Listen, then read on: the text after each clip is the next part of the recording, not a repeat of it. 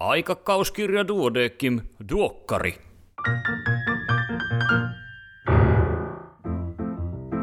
Tämä on numero kaksitoista vuonna kaksituhattakahdeksantoista. Minä olen Kari Hevossaari, kesäkandi Helsingistä. Mukavaa, että kuuntelet.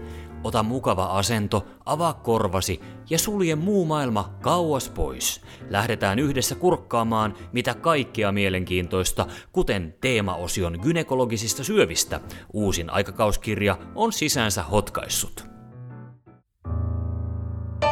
Pääkirjoitukset. Litalginin jatkuva käyttö edellyttää viikoittaisia verikokeita, Kalliokoski ja Nurminen. Määräätkö potilaillesi Litalginia? Se vaatii harkintaa ja etenkin iäkkäillä sen käytöstä tulisi kokonaan pidättäytyä. Pääkirjoitus perustelee nämä väitteet ja antaa tarpeellista lisätietoa aiheesta. Pitääkö kliinikon olla kiinnostunut perustutkimuksesta, Renkonen ja Kontula? Helsingin lääkiksen nykyinen ja entinen dekaani ovat yhdistäneet voimansa ja kirjoittaneet osuvan kirjoituksen siitä, että lääkäreiden ei tulisi jättää elotieteiden tutkimusta muiden tieteenharjoittajien käsiin, vaan olla mukana aktiivisina toimijoina. Poimintoja erikoislääkärin uutisista. Maailma pyöristyy. Lihavuuden esiintyvyys on jopa kaksinkertaistunut yli seitsemässäkymmenessä maassa vuosien tuhatyhdeksänsataakahdeksankymmentä ja kaksituhattaviisitoista välillä.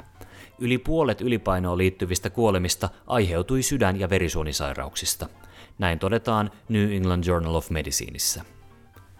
Huumeista lyhyesti. On mahdollista, että metamfetamiinin käyttö lisää Parkinsonin taudin riskiä jopa vuosien viiveellä. Kannabispsykoosipotilaista taas noin puolet saa kahdeksan vuoden seurannassa joko skitsofrenian tai kaksisuuntaisen mielialahäiriön diagnoosin. Brittitutkimuksessa lontoolaisista kannabiksen käyttäjistä suuri osa kokee käytön lähes aina miellyttäväksi, kuitenkin käytön aikaista pelkoa on kokenut lähes kolmannes tutkituista. Ja jos potilas haluaa lopettaa pajauttelemisen, guanfasiini saattaa helpottaa kannabiksen vieroitusoireita. Nuorelle potilaalle voi olla vaikea puhua hänen ylipainostaan oikeilla sanoilla. Yhdysvaltalaistutkijat ovat koettaneet asiaa selvitellä ja vältettävien sanojen joukossa ovat ainakin lihava ja iso.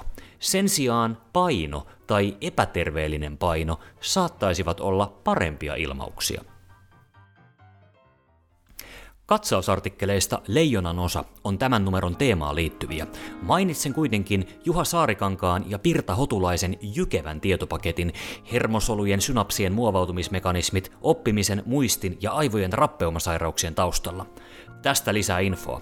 Esimerkiksi siitä, miksi muistot häviävät ikääntymisen seurauksena. Wow.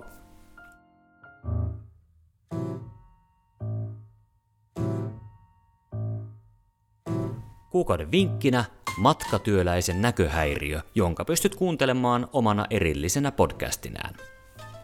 Antti Karhuahon kolumni Kävin sähköisessä terveystarkastuksessa sisältää hyvää pohdiskelua siitä, miten keski-ikäistyvä mies saadaan kiinnostumaan terveydestään ja vieläpä kohentamaan sitä.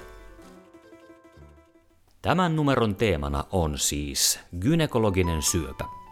Tarjolla olisi teemapääkirjoitukset gynekologisten syöpien etiologiasta Suomessa ja perinnöllisen syöpäalttiuden tunnistamisen merkityksestä gynekologisten syöpien ehkäisyssä. Katsauksia löytyy sen seitsemää sorttia. Kohdunrunkosyövän luokittelusta ja ennustetekijöistä hoidon suunnittelun kautta H P V-rokotteen vaikuttavuuteen, munasarjasyövän leikkaushoitoa ja viimeisimpiä lääkehoitoja sekä ulkosynnyttimien syövän hoidon uusia tuulia. Kiitos kun kuuntelit. Viikon päästä on juhannus ja on mahdollisuus tehdä keskikesän taikoja. Kandikollegoille ja miksei muillekin tiedoksi, että vanhan liperiläisen uskomuksen mukaan, jos juhannusyönä pukeudut pelkkiin steriileihin suojakäsineisiin, teet katetrista nokkahuilun ja tätä soitellen kierrät keskussairaalan kolmasti vastapäivään, näet unessa tulevan erikoisalasi. Tai vaihtoehtoisesti pääset lähetteellä muutaman päivän tarkkailujaksolle. Tämä tästä tällä kertaa. Oikein hyvää juhannusta ja suven hehkeyttä kaikille. Iiro, siitä vaan, moi moi!